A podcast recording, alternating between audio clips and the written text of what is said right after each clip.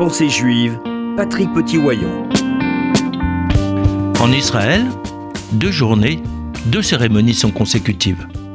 Le Yom HaZikaron, le jour du souvenir des victimes des guerres, et le Yom HaAtzmaut, le jour de l'indépendance.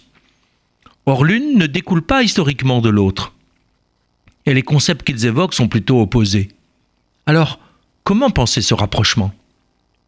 Le souvenir, c'est un principe actif. Il ne s'agit pas seulement de ne pas oublier les victimes des guerres. Il s'agit également d'entretenir la mémoire des héros de la nation qui ont donné leur vie pour la défense du pays, pour protéger du terrorisme, pour garantir l'indépendance et la liberté de la nation. L'indépendance, justement, c'est le début de la délivrance future, par l'accueil du peuple juif sur sa terre ancestrale. Comme pour le Shabbat, on a les deux faces d'une même réalité. Le Zachor, souviens-toi du jour du Shabbat, pour le consacrer par l'action, notamment celle du Kiddush.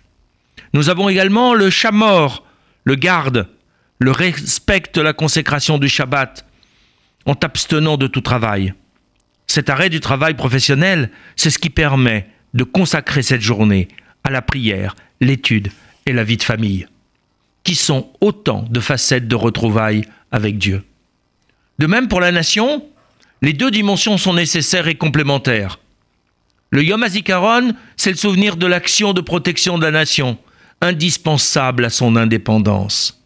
Rappelons que dès après la conquête du pays par Josué, seules les guerres de défense sont envisageables, même si elles sont parfois préventives.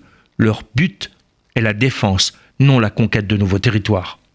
Le Yom désigne l'espace d'exercice de l'indépendance du peuple juif, qui doit lui permettre de se rapprocher de son identité et de Dieu. Celui-ci, pour exister, a besoin d'une armée de défense.